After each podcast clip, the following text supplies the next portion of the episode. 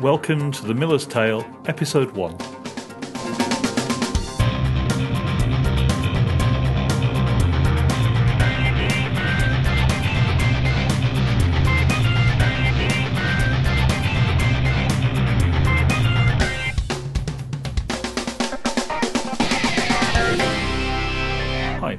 Mike Whitaker, and I'll be your host for this, the first episode of The Miller's Tale.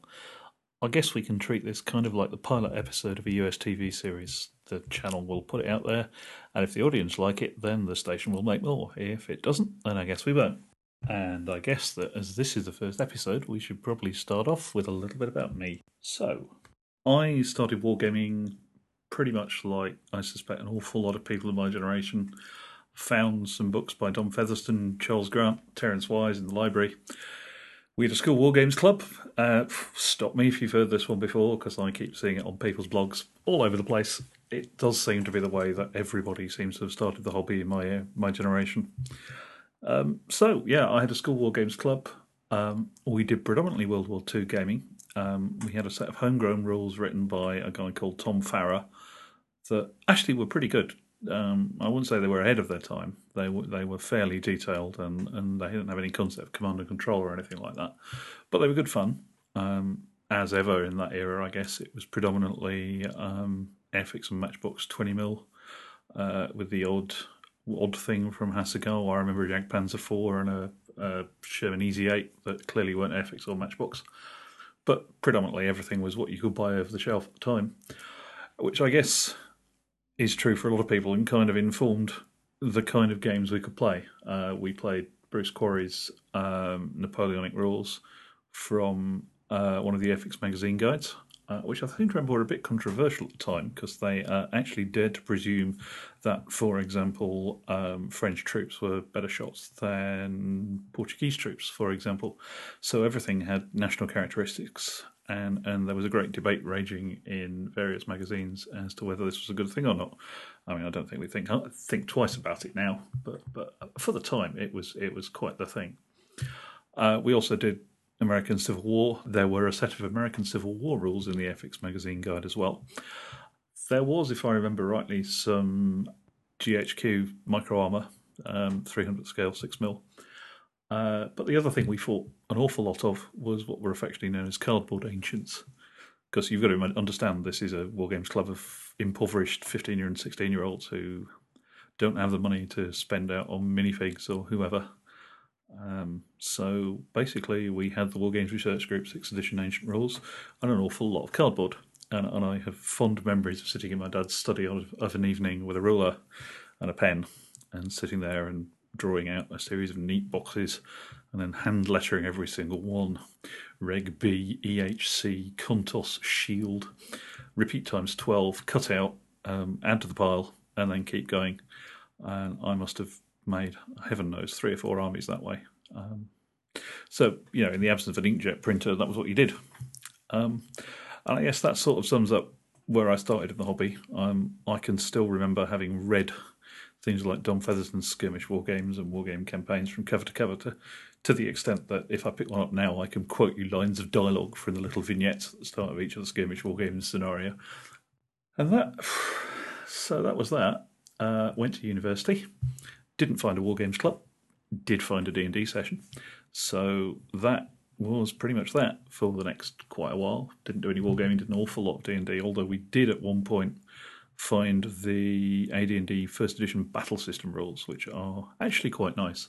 They did quite a good job of integrating what's a very potentially uneven combat system into a world of mass combat, uh, and they do it remarkably well, considering.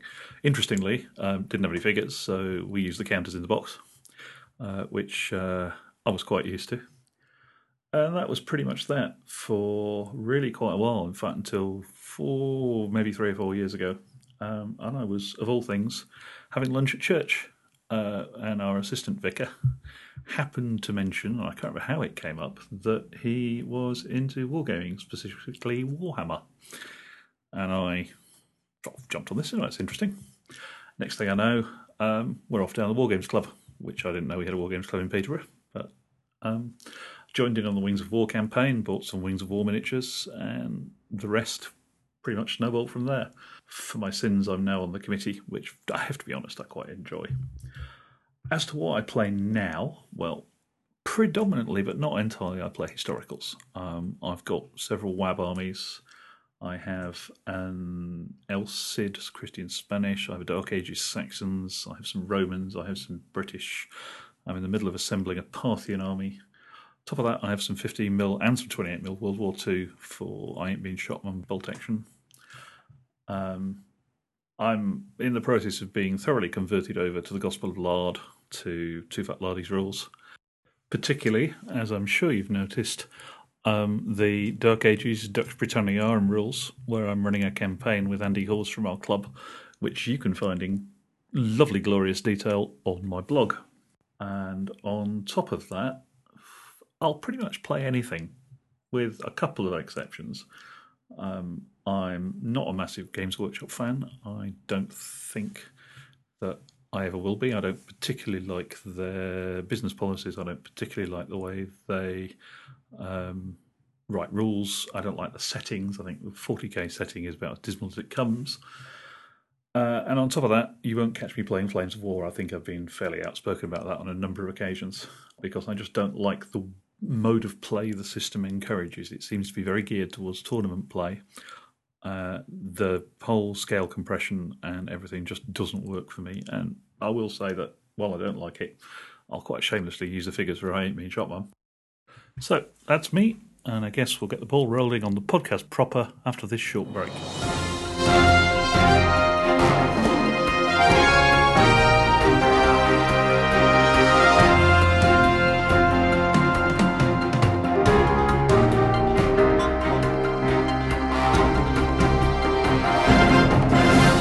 Thought I'd start off each podcast with a collection of the interesting bits of news from the wargaming world over the past couple of weeks.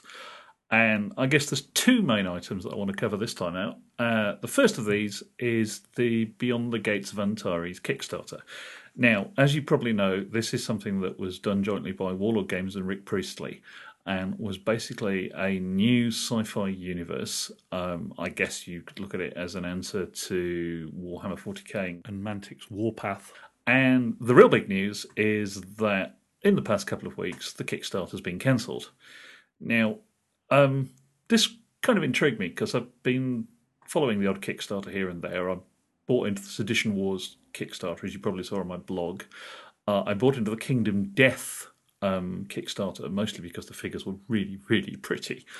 Um, but the interesting thing about the Gate of Antares Kickstarter is that actually I think they did it wrong if you look at it, their original target was 300 grand. Now, there have been any number of Kickstarters that have actually made 300 grand. It's not actually that impossible a target. There seems to be quite a fair amount of will and disposable income among the War Games and Miniature Figures community, and it's perfectly possible to raise that kind of money. But the thing I think they did wrong to a degree was they actually went for that in one lump sum. Now, if you look at something like Sedition Wars or Kingdom Death or the Reaper Minis one, sure, they, they made in some cases well over a million. Um, but they did it starting low. The the initial target, I think, for all of those was around about the 20, 30k mark. Uh, and they went from there with stretch goals. And rather than going for that all in one fell swoop.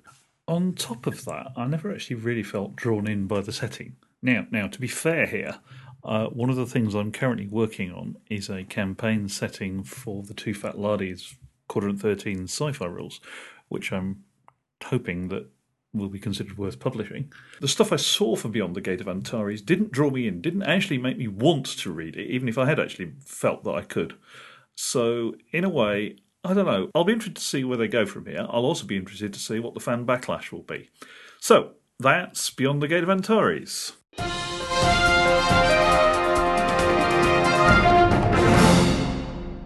The other big piece of news that came out in the last couple of weeks, of course, was the news that Henry Hyde, who's the current editor of Battle Games magazine and a thoroughly nice bloke, will be taking over the editorship of Miniature War Games with effect from the issue that comes out at Salute.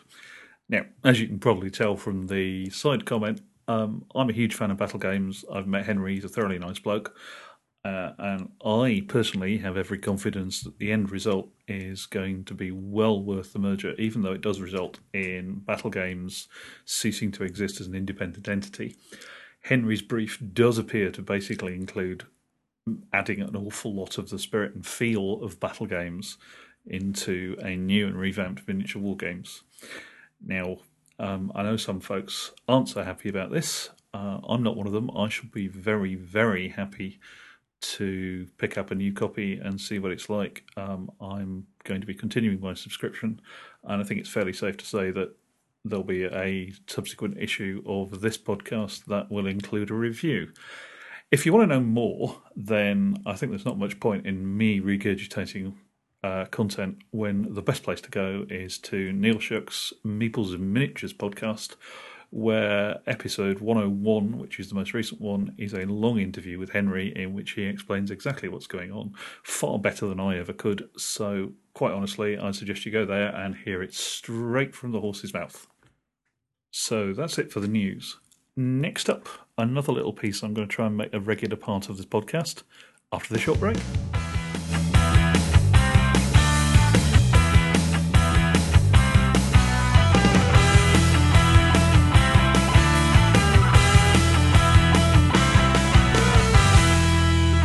The other little regular piece I'm going to do in here is something that we're going to call Blog Watch, for want of a better word. And I'm going to be featuring a blog or a podcast or something in, for want of a better word, we'll use that horrible phrase, the blogosphere, that's grabbed my attention either this week or over a longer period of time. For this episode, I'm going to be featuring an absolutely brilliant podcast by a chap from the States called Mike Duncan. And this is The History of Rome. The History of Rome was a weekly podcast that basically covered the history of Rome, obviously enough, from its foundings and the legend of Romulus and Remus all the way through to what's generally held as being the fall of Rome and the departure of Romulus Augustulus um, in 470 whatever AD. You can tell I was paying attention to the last episode, can't you? What can I say? It's absolutely fantastic. The guy knows his stuff. He has a wonderfully dry sense of humour on occasions, and he presents the whole thing in a very clear, very concise way without putting too much slant and opinion on it, um, but without making it so dry that you can't stand it. Uh, basically, it's brilliant. It covers every, as I said, it covers the entire history through from the beginning to the end of the Western Roman Empire. And if you have any interest at all in Roman history, I strongly, strongly, strongly, and I can't say that enough, strongly recommend you go and grab it. It comes in episodes that are about 20 minutes to half an hour long, uh, which, if you're like me, fits very nicely in your average commute. And as I said, go out and get it. The links are in the show notes.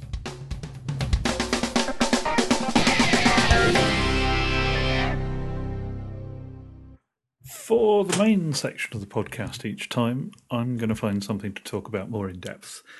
It might be a review. I'm pretty sure there'll be a review of Dux Britanniarum coming up, or it might be some concept in wargaming, or just something that's caught my interest that I feel a need to talk about.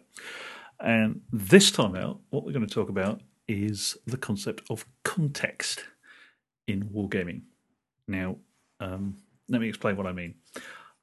One of the things I find frustrating about things like tournament games and Monday evening down the club pickup games is you do generally have no context, by which I mean there's nothing that really sets out your motivation for your troops being there, for what their aim is.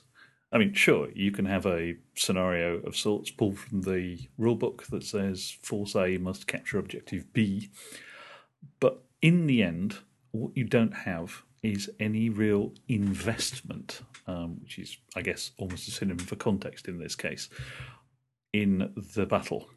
Now, there are some systems which do an absolutely brilliant job of getting around this, and the obvious one that leaps to mind, which is in fact one I just mentioned, is Dux Britanniarum. It has this very nice little system that allows you to set up raids Um, and the reason they have context is actually that you do, before you start, you do a little bit of pre preparation for your entire campaign that gives your principal big men, your main characters, names, a little bit of background, and so on and so forth.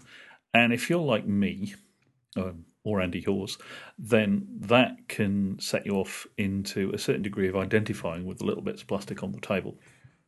Now, sure, you can call me sad if you like, but I find that that little bit of context, that little bit of investment, um, does inform how I play the battle. It gives me a real feel for, for what I'm actually doing on the table. In fact, the Dux Britanniarum system is proof positive that it's actually possible to have pre battle nerves. Now, of course, you can take that to the other extreme. Uh, and there's a couple of examples that have cropped up in the things I've done both at the club and not in the last year or so. One is Carl Fisher's English Civil War campaign. Now, we used the Perfect Captain's Tinker Fox campaign rules for that. And they're rather sweet in that basically you have a map upon which you move, which is pretty old school, I guess. Um, but the way it's all set up is quite simple. There's not a lot of complicated measuring involved. It's done by areas, but it does give you um, reasons to move your troops about the map. If you take it to the full extreme, for example, use the map is set up such that not everywhere, every river is crossable everywhere, so you find yourself defending river crossings. And it means that when you do bring forces to the table for whatever reason, you know why they're there, you know what they're doing. And even if, as happened the three or four times we had battles, it's been two units of horse and a company of foot taking on two companies of foot and a unit of gallopers, then there's still you know why the forces are there. You know that there's a larger context to what they do. So again, you have some investment in the battle itself. Now, if you want to take to it, that to extremes, there is the Peninsular War campaign that I'm involved in with Gavin Parnaby. Now, this is this is massive at the other end of things from something like Dux Britanniarum. The whole thing is computer moderated. Um, it relies a degree on trust that the players aren't going to talk to each other um, about things that they couldn't know because the computer does a rather nice job of simulating the fog of war. You're each in command of something core sized, or in some cases even larger, and you don't know where anything else on the map is unless the computer sees fit to tell you because you've run into it. Um, this makes for some interesting moments um, where, for example, I actually lost uh, an entire division of infantry for three or four turns because I couldn't remember where I'd last given it an order, uh, which in some ways sounds entirely realistic. But again, the thing that happens with that is that when you eventually come to a battle, because you've found out that you're in the same location or nearby to some opposing forces, again, the forces are there. There is campaign context to why they're there, and there are earth-shatteringly good reasons why you will then take much better care in the fight because you know that there are knock-on effects. So that's great. There is a problem with that, and it comes down to a variable here that we've got context, which is the ability to know why you're fighting and thus perhaps to have some more investment in why you're fighting. But the trade off in that is immediacy.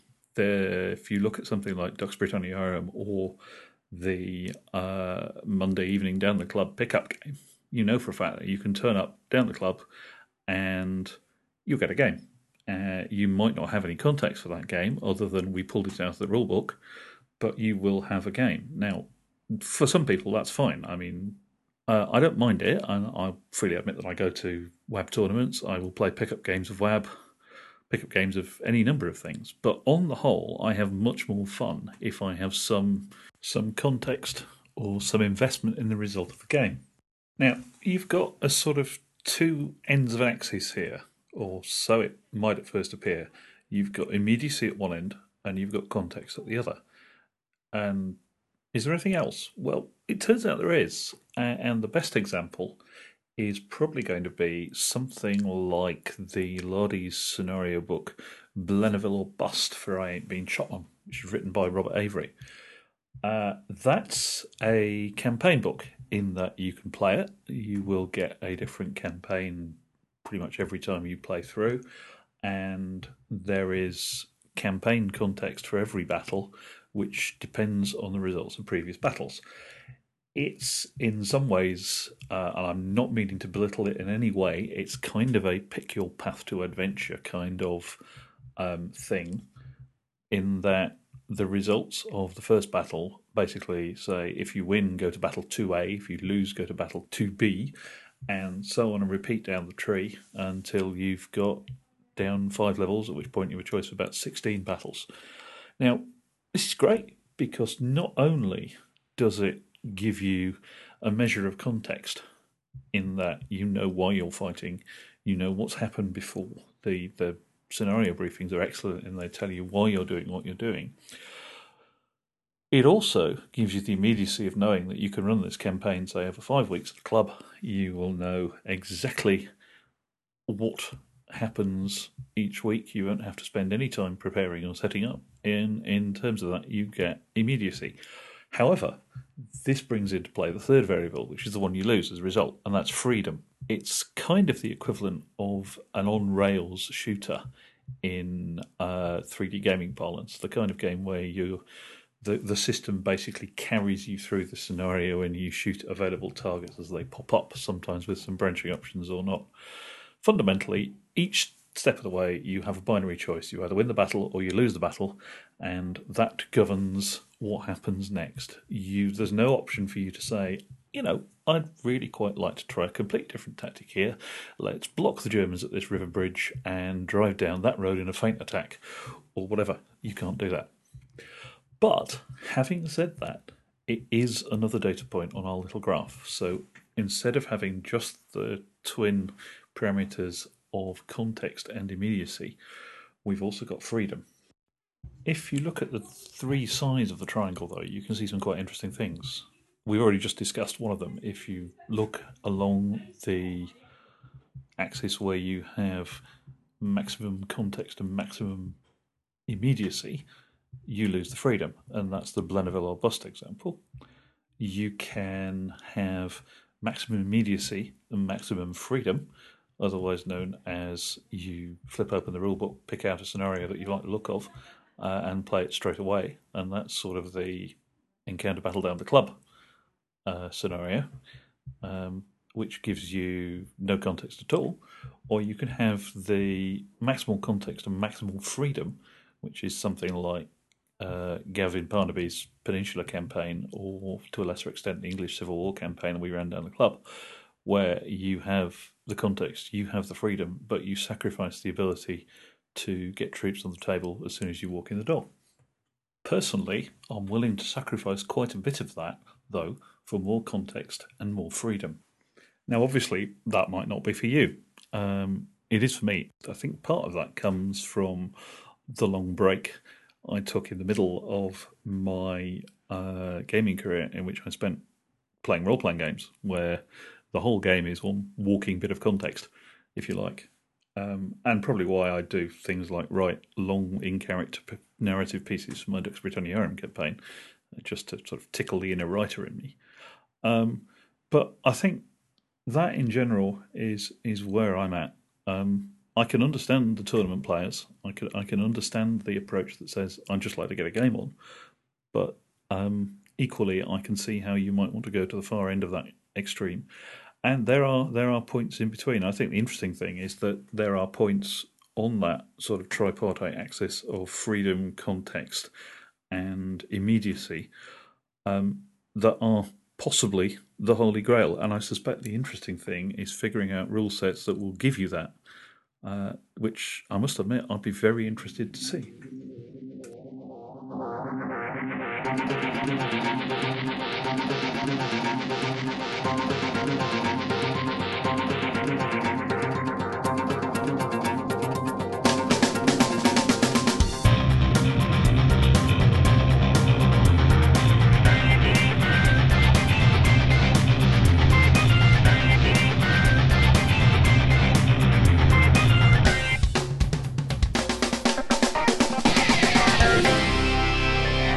You've been listening to The Miller's Tale, a wargaming podcast by me, Mike Whitaker.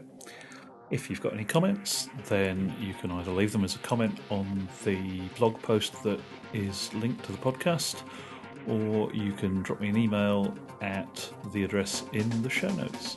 Either way, hope to hear from you, and with a bit of luck, we'll be back again in a month or so for episode two.